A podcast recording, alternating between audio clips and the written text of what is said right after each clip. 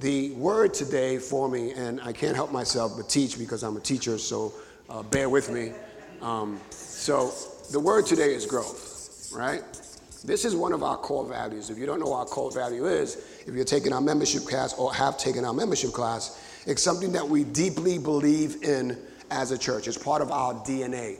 So, growth is a big deal. What does that mean, growth for us? Well, we want to grow in certain areas in our lives, right? We want to grow emotionally, right? Spiritually, right? Now, you can't grow it physically anymore, right? And intellectually. Uh, I apologize for that. Should have been on the screen today, but I don't know where to put this so everybody can see it. everybody, right? Everybody, move it up. What happens to them? I think we'll do that, okay? But we want to grow in these areas in our lives, right? Because this leads to one thing and one thing only. It's this maturity. You ever been around immature people?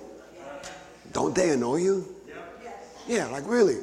You're 50 years old, right? Like I can understand someone young, right? That's why sometimes, oh, you're so mature above your age, you know, when you get a teenager who acts really mature about things. So it's important to understand that as we grow, the purpose is for us to mature.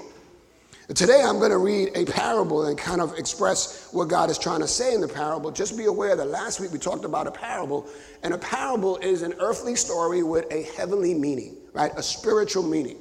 So as you listen to it, know that it's a story that he's telling people that are around him, but he really wants them to connect to the spiritual emphasis that he's trying to place. And what we want to do in a parable is we want to look to see God in it and see ourselves in it, but also see the relevant application for my life.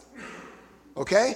God, ourselves, and the relevant application because this was written a long time ago. So we have to understand the context that it was written in, but at the same time, the Word of God is timeless.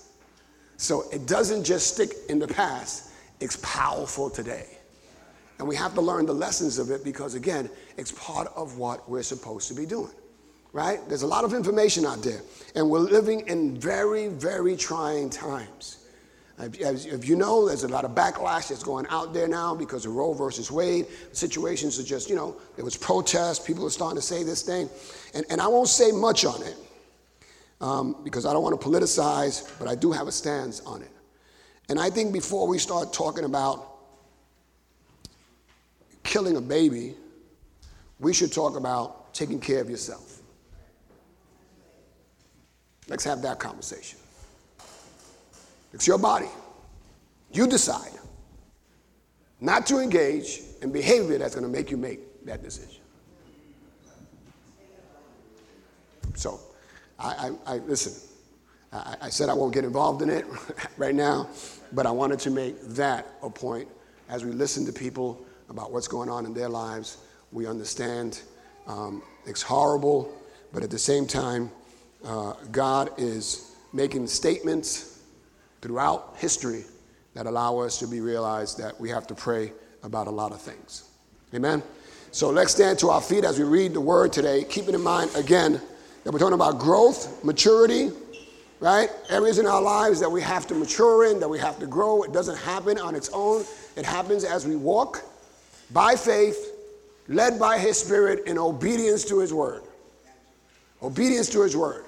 I can't do this. I got a whole lot of information, right? I don't want to follow information. I want to follow what the truth says about God and about me. Amen? So I'm going to read it. Just listen as I let it wash over you so that you get the, the essence of it. It's found in Luke chapter 13, 6 through 9. The New King James Version, that's what those letters mean. He says this He also spoke this parable.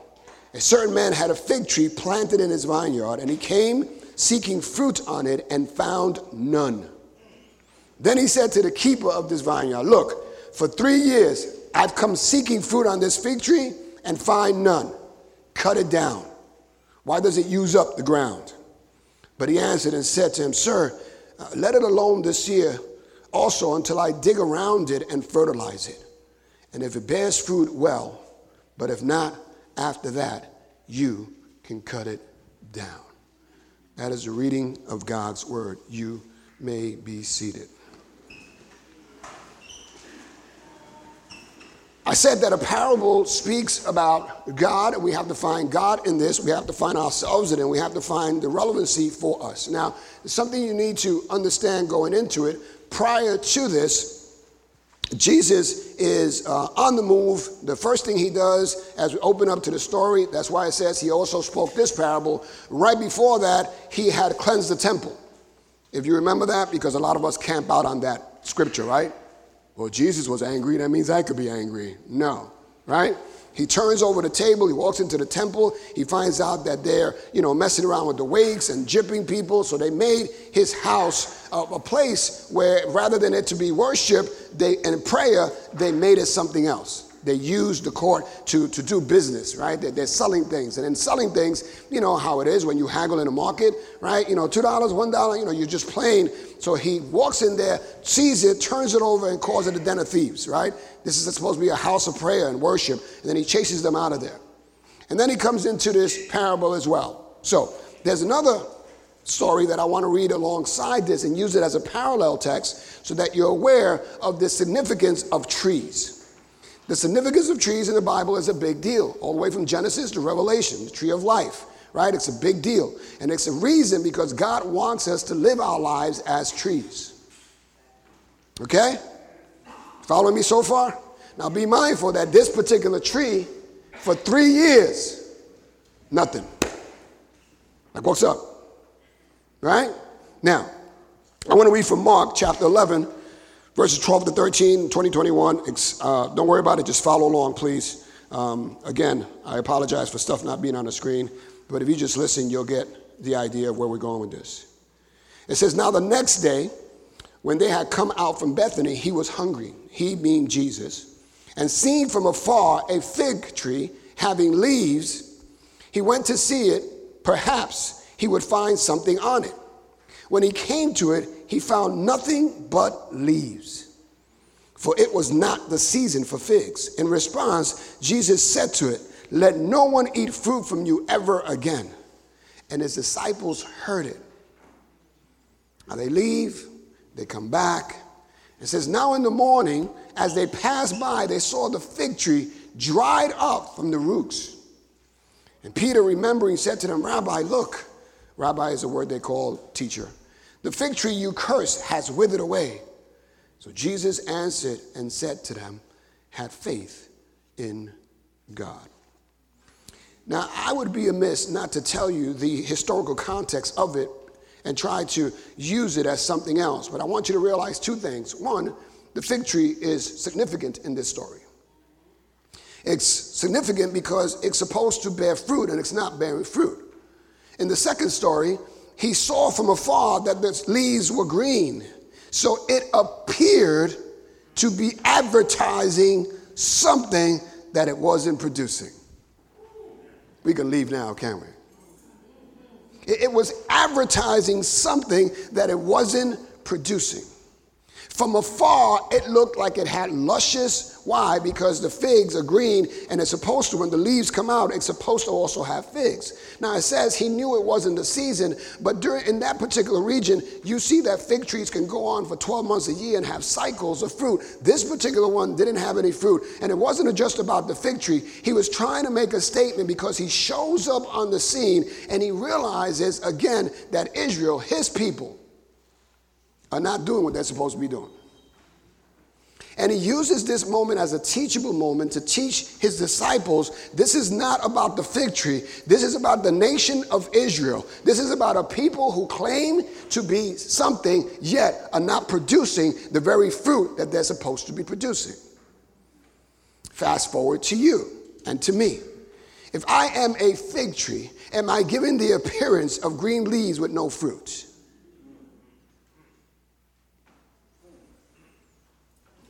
Because that would deceive others to think that they could be nourished by us. Now, now, this is significant for us to understand because as he does this, he says he curses this fig tree, and then in the other one, he's bent on letting them know listen, I've been coming around for three years. Now, I don't know how long you've been coming around. We're talking about growth.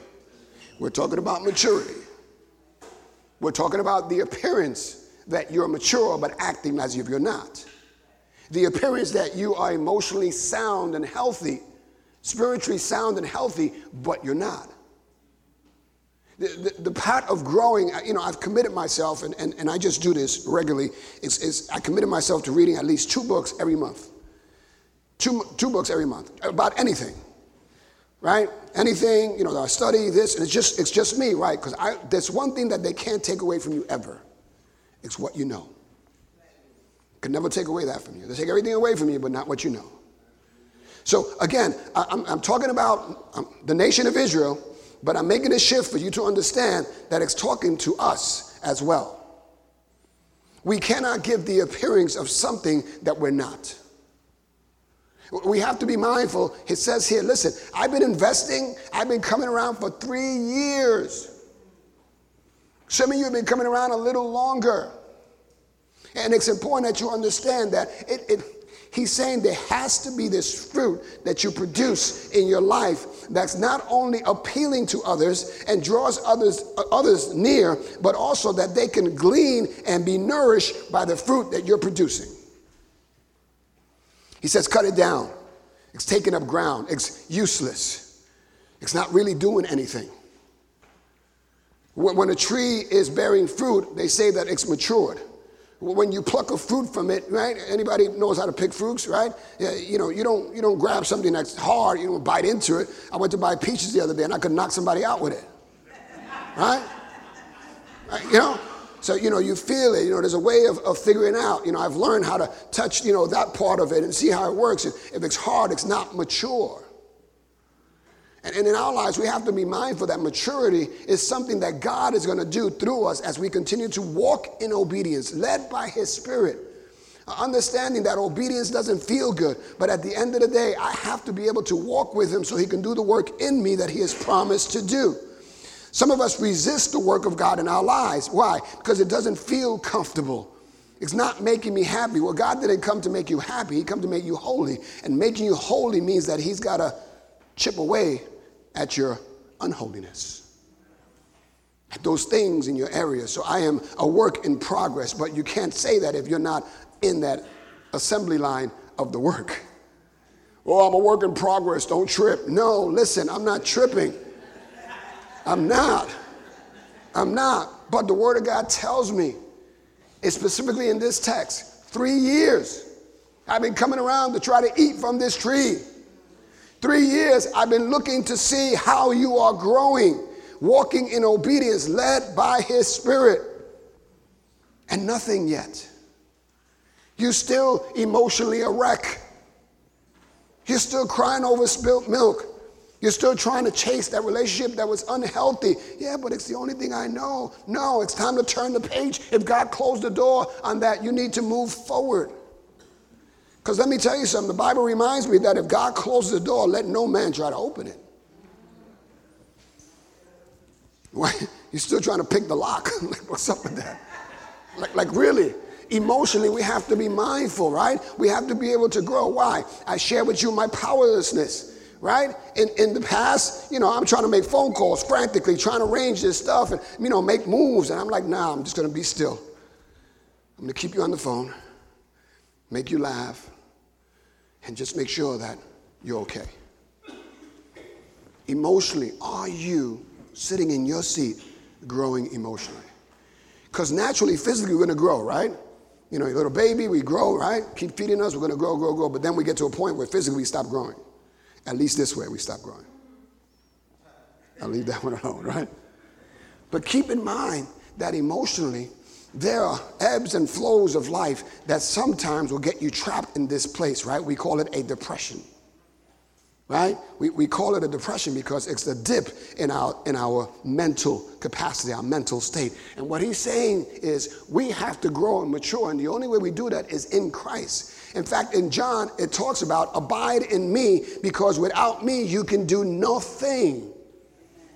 That's the power of God's word. If you want to do something, you have to be mindful that the only way you're going to be able to do that is in Christ. It's abiding in Christ. Right? You know, uh, uh Matthew 6.33 tells us to seek ye first the kingdom of God and his righteousness, and all these things will be added onto you, right? So we have to be mindful that the first thing that comes out of my mind is I got to seek God. The Bible then talks about desires and delighting in things. So I have to delight in Him so He gives me the desires of my heart. Now, I guarantee that desires will change once you delight in Him because He's going to give you new lenses to look at the world around you. My desire is not that He takes me out of this world, but He will allow me to be one with Him. So he goes on to say, cut it out. And then the guy, there's a pleading here that happens. And you see this throughout the Bible. When the people uh, were being led out of the wilderness, out of slavery, they started to murmur. Um, and they, they questioned Moses' leadership. And they was like, why do you take us out of here? You know, send us back to Egypt. Like, I, I always bug out when I hear that, right? That someone will come to God and says, I don't want to be clean anymore. I want to just smoke crack for the rest of my life. Right? Like, really? No, I just want to go back to that abusive relationship. Why you brought me over here? That's what these people were saying, and they criticized Moses. But Moses does something that this guy also does here. Moses cried out, stood in the gap between the people and God, and said, God, don't punish them. God, don't do anything to them. And here you see the same thing. This guy says, Whoa, whoa, whoa, don't cut it down yet. Give me some time to keep working in it. He uses the word fertilizer. Anybody know what fertilizer is, right? It accelerates the growth right? So he says, let me fertilize, let me dig around it. And when you dig around a plant, if you know anything about garden, what you're doing it is you're trying to protect it, right? From whatever insects or anything else that's coming near it that's probably eating at its very root. So he says, let me fertilize it, and you come back in a year. And if nothing is happening, then we'll cut it down. It's important to understand this because there are three areas in our lives that we have to be producing fruit. The first one is Christian character. Christian character. If you're writing down anything, you need to write this down. The way that we mature, the way that we grow, the way that we produce food is in Christian character. What does that mean?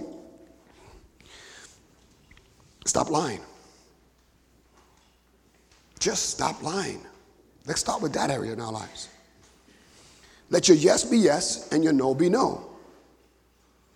Character, integrity, honesty, responsibility. See, I'm cussing up here, and all you are like, wow, what are these words? I don't, I don't like none of these words. Commitment. Ladies, do you want somebody in your life that's responsible and committed, or you want somebody that's irresponsible and not committed? Ladies, at this time, you can say amen. Right? You, know, you, you have to be mindful. You, you know, so again, we're talking about maturity because there's a lot of people out there, not in this church, out there, who are not mature, who have been around for three years, four years, five years, and are still emotionally a wreck. Right? When they hit a wall, they're crying and screaming rather than say, I'm going to go to God. I'm going to go to God. You ask them, Are you reading your word? And they tell you no. So intellectually, they're not growing. There's nothing to draw from, right? There's nothing to draw from. The Holy Spirit is trying to draw from something, and it's dry because you haven't been spending time with God. And God is trying to tell you, I want to give you a word that's going to propel you through this situation. You're not going to get over it, you're going to go through it. Why do we have to go through things? Because the purpose of God is to create Christian character in us and a complete dependence on Him. Everybody wants to skip the pain. Everybody wants to skip the suffering. Everybody wants to get around the problem. And God is saying, No, I'm going to take you through the suffering. I'm going to be with you. We're going to walk through this problem. I'm going to show you the solution. Like God is with us, and in the midst of that, He's building character in us. What? A character that fully depends on Him and not on anybody else. Anybody ever been let down? Yeah. Right? You call somebody, they don't pick up. You gotta go crazy. I said, why am I paying for this phone if you ain't picking up?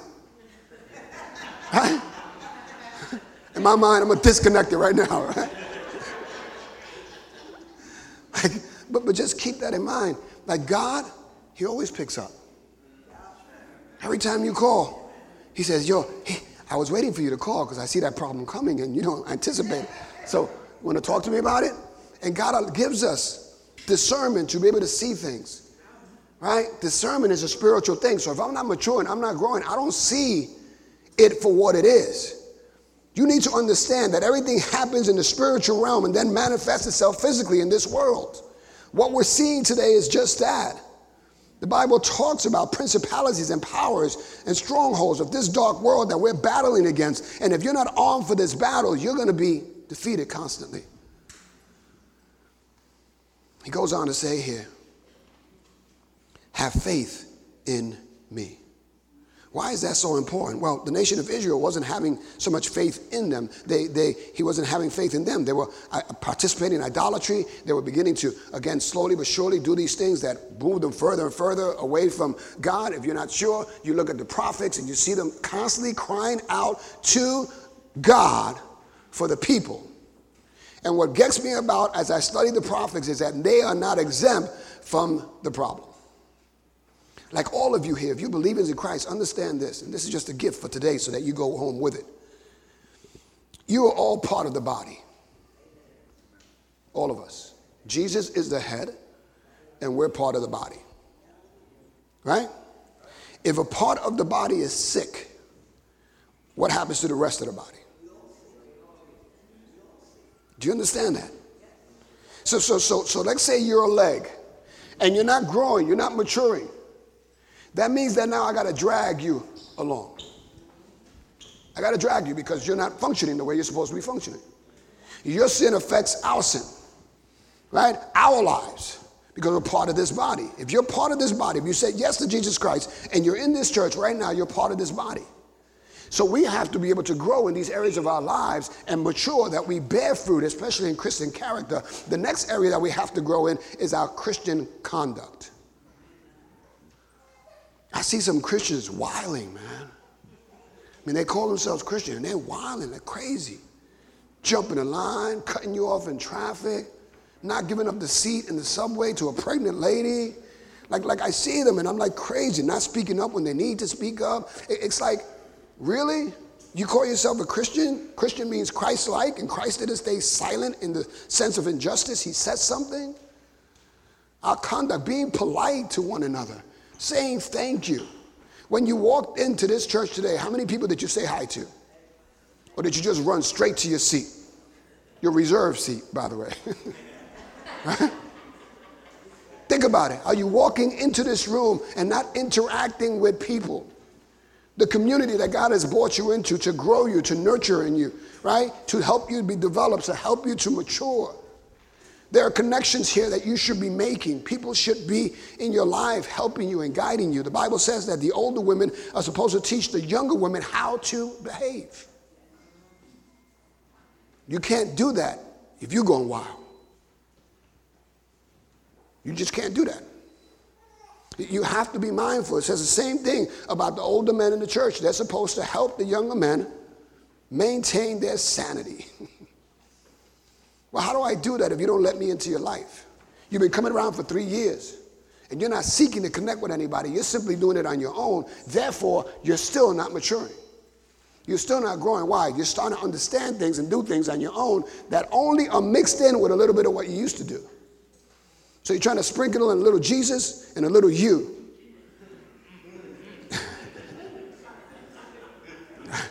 That's a laboratory. I don't know what's going to come out of that.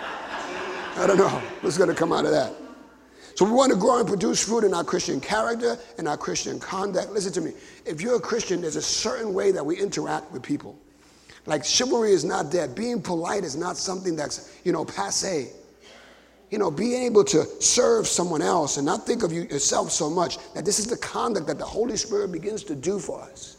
He begins to move in such a way that it stirs up in the compassion for other people compassion for, for the least of these. You guys don't realize what goes on here regularly. Right now, as we sit in this room, there is a young man upstairs who's detoxing, who he bought off the street late last night. Between Chris, Monty, Eugene, we bathed him, fed him, and gave him a place to sleep and holding him down. Ron just went out to get him a tea and, and, and, and some water. Why? Because he's jonesing. He's going through it upstairs right now as we're here.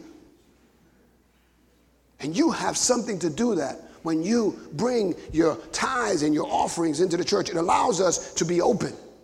It allows us to be able to do that Because it's better to sleep in a couch than to sleep in the street. So, so, so I want you to understand that our Christian conduct is not about you, it's about others and your service. Because Jesus came to do what?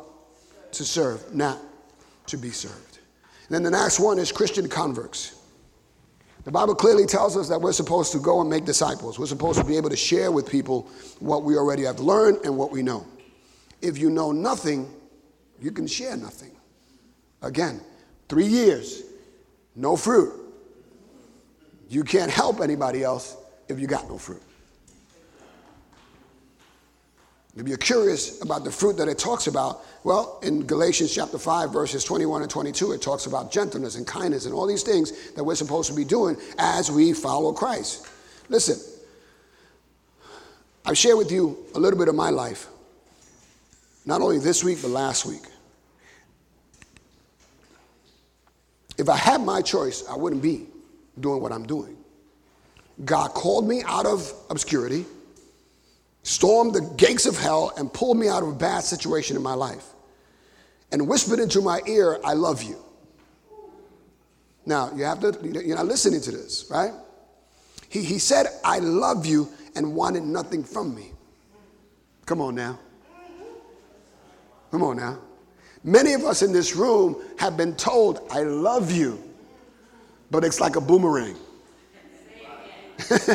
you know, I love you, but I want something from you. Or they stand there and say, I love you, and they're waiting for you to say it back.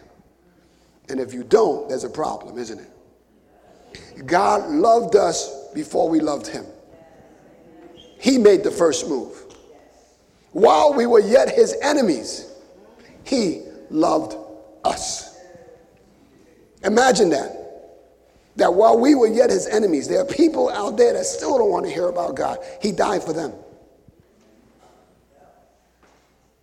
When I heard that, it stirred up something in me and planted a seed in my heart. I'm not here because of anything else but the love of Jesus and the transforming power of his Holy Spirit. I've raised my son who is visiting different than my father raised me. Why? Because of Jesus. I love my wife different than my father loved his wives. Plural. That's why, for me, 35 years is significant. It's a big deal. Because my, the model, the, it's all for the glory of God. Why? Because the model I had to go by was going to get me in trouble. Like, you don't know what is it to walk down the street with your father and him telling you, that's your brother, that's your sister. When I'm thinking, my sisters are at home. So the model I had didn't work. So if it were not for Christ, I wouldn't be where I am today. And it's important that you understand that if it were not for Christ, you would not be where you are today. And you may not be where you want to be, but just know that He is faithful to complete what He has started in you. So He is not finished. So don't trip. Don't get crazy. When the enemy accuses you of what kind of Christian you are, let him know listen, my dad is working on me. Just leave me alone for a minute, right? Come back in a year and see how I'm doing. Because if you be still and know that He's God and allow Him to do what He has to do, listen, it hurts. It hurts. Every time God dealt with something in my life, it hurt. Why? Because I clung to it. I made it part of my identity. And every time God pulled something out, I said, God, can I keep that? He said, uh uh Not if you're going to walk with me. Not if you're going to walk with me. You can't keep that. I said, Lord, I'll dress it up. I'll cover it up good. He said, No, no. There'll be no covering up. There'll be no green leaves without fruit. There's got to be leaves and fruit. It can't be one or the other. It's got to be both. Amen? So it's important that you understand that as you move forward through life, there is an opportunity for you. And all of you, listen to me, all of you have a pulpit. All of you have a podium. Or do you have a platform somewhere? It may not be up here, but you do. There's access that God has given you to share the truth that you know with others. And it's important for us to do that. Now, I'm going to walk you through the blank pages, and then we're going to walk closer and closer to our communion. In your bulletins, there is a handout, and in it, there are some blank spaces, and I want to fill them out so you have them with you. You know, I, have collected these things throughout my, my, my whole life, and uh, I keep journals and, and I write things, and I'm able to refer things as I go along. I go home, I'm able to talk about these things. Me and my son are going to hang out later, want to talk about the sermon, and he's going to correct some of the things I said and done. Um, but I look forward to that conversation as well. But this helps you as a tool for you to be able to take it with you and be able to use it and fill it out, okay? So the first one is something we learn from the text itself is that Jesus doesn't tolerate. Is that the first one? Thank you. The first one God is willing to forgive and is patient. He's willing to forgive always, and he is patient. What is required for uh, forgiveness is repentance. And I'll read a scripture from Numbers chapter 14, verse 18. Numbers 14, verse 18. It says this The Lord is long suffering and abundant in mercy, forgiving iniquity and transgression. But he by no means clears the guilty visiting the iniquity of the fathers on the children to the third and fourth generation. My desire as I continue to pour into my family is that my faith doesn't die with me, that it continues from generation to generation. Amen? So that's the first one. The second one is stay rooted in Christ. Stay rooted in Christ. What does that mean? I, I want to abide in Christ. That, that's what I want to be able to do. I want to stay rooted in Christ. If I'm going to be planted, right? I want to be like a palm tree, right? I want to bend, but I don't break. I want to be able to move with the storm, but not say the storm move me. Everybody got that? Because storms will come into your life. It's not if they're going to come, they will come into your life right? We're all gonna get slapped at one time or another. And I think it was Mike Tyson who said, everybody has a plan until you get punched in the face. Right? Then we gotta see what we're gonna do right? So Galatians chapter 2, verse 6 through 7 says this So then, just as you receive Christ Jesus as Lord, continue to live your lives in Him. Everybody heard that? Not in anything else, but in Him. Rooted and built up by Him. Strengthened in the faith as you were taught and overflowing with thankfulness. I am so grateful for the life I get to live today. Like, like I am like, you know, like, like just, like I just, I just love the life I get to live. I do, like I just love it. Even closer is closer. You know, uh, Nia brought it up again to remind me uh, uh, I'm getting ready to retire. Like, like I'm, I'm like a prisoner marking dates like this, down, down, down. Like, yo, I'm just mocking them, you know? And I'm getting closer and closer to that day. And I just, you know, it, it, it just, it's become a reality. Like it's been 30 years of working for the Department of Education, dealing with high school students every day. Put away your phone, do your homework. Right? But, but, but 30 years, and when you, you don't get a glimpse when you start. Right? And, and it's so, it's just, I love the life that I'm living. Why? Let Him build it up. Stay still and let Him build it up. Now, just know that He's going to have to do some digging first. Because there are some foundational stuffs that you're still clinging to. There are some attitudes that you're still holding on to. There are some behaviors that don't look like maturity in Christ. Like you could physically be a certain age, but you can be very immature. Right? You ever get someone that holds on to something for a long time? Like doesn't let it go like a pit bull, like let go of it already. Right? Let's talk about it. No, I'm gonna stay mad forever. Why? you know? So keep that in mind. Build up, overflowing with thankfulness. And then finally, the first one I started with, which I should have ended, is Jesus doesn't tolerate false appearances. He doesn't. You see it right here when he says, Hey, I've been coming around for three years now. I've been coming here to try to find something to eat. And the other one, he says, he drew near because he saw these leaves. And it was like, oh man, this, this looks like something. These people are going to church every single day. Let me, let, me, let me find out what they have to offer. And you have nothing to offer because you've been coming. You've been playing the part. You got the Christianese down packed. I was here yesterday for the pantry, just observing, just walking around. And I watched some Christians act inappropriately. And I'm thinking to myself, does pressure do that to people? And that's why it's so important for us to realize that there are going to be pressures in our lives that are going to squeeze what's already in us. It is. And that's why constantly my prayer is God, search my heart.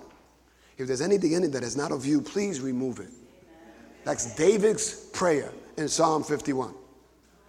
He says, Anything in me, I give you permission, God. I give you access. And when you do that, be very careful that once you give him permission, he's going to reveal it. It's going to be on the Jumbotron.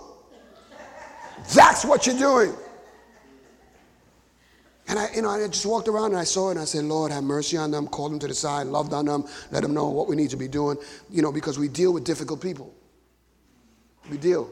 If you want to, if you want to really grow in your faith, come on Saturday and serve in the pantry. Seriously. It's, it's not easy. it's not easy. You're dealing with difficult people. People want what they want, when they want it, how they want it, because they don't have the God you have. Right? And they can easily draw you into that. Next thing you know, you're rolling around with vegetables on the floor with somebody, you know? No reason to. So, he doesn't tolerate false appearances. Matthew chapter 23, verse 27 to 28 in the NIV says this Woe to you, teachers of the law and Pharisees, you hypocrites! You are like whitewashed tombs, which look beautiful on the outside, but on the inside are full of the bones of the dead and everything unclean. In the same way, on the outside, you appear to be people as righteous, but on the inside, you are full of hypocrisy and wickedness. This is what Jesus said. No wonder they killed him. like, come on. He walks in the scene and he points at the politicians and said, You're all crazy.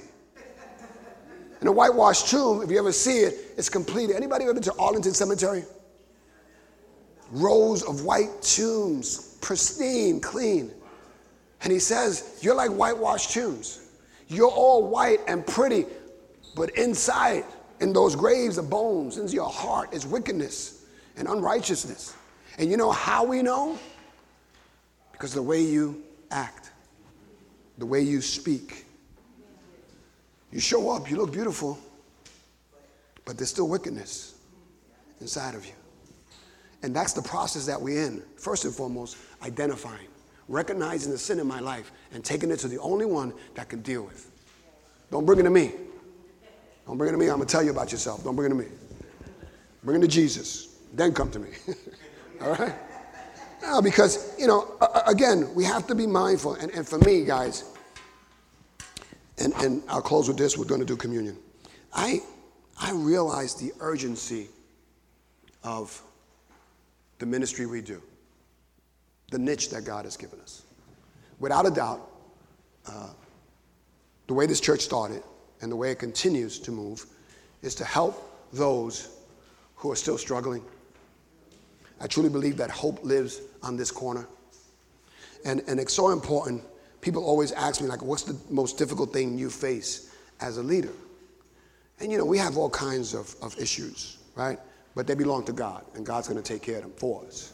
We truly believe that. But I talk to pastors and I say, listen, I, I, I don't have three years to create a disciple. Like, I don't have that luxury. Like Jesus spent three years, the Holy Spirit came, and then he released his men to go out and turn the world on fire. I don't. Sometimes I got three months, two months, one month to meet someone where they are and then try to work with them to help them to grab a hold of Jesus while they're still holding on to everything else that they're dealing with. There's an urgency that we have in which the time that we have, we'll be held accountable for it. The words we speak will be held accountable for it. And so you have to be mindful that as you're growing, as you're maturing, that there's this evidence in your character, in your conduct, and how you're reaching others, that you're bearing fruit that is an attraction to others and not a deception. Christians are always called hypocrites by the world. I don't have an issue with what's going on out there. I don't. I know what it is. It's people trying to live without God. That's all it is.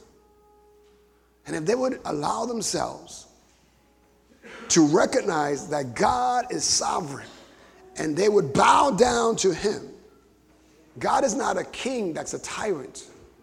He's a loving and caring God who wants to give you this life that you so desperately have tried to seek in so many different places. I love my life. Oh boy, do I love my life. And it's so amazing that I get a chance to look out into this room and see the lives that God is touching and moving. The way God is ministering through you when you give yourself over to allowing Him to do what He does best.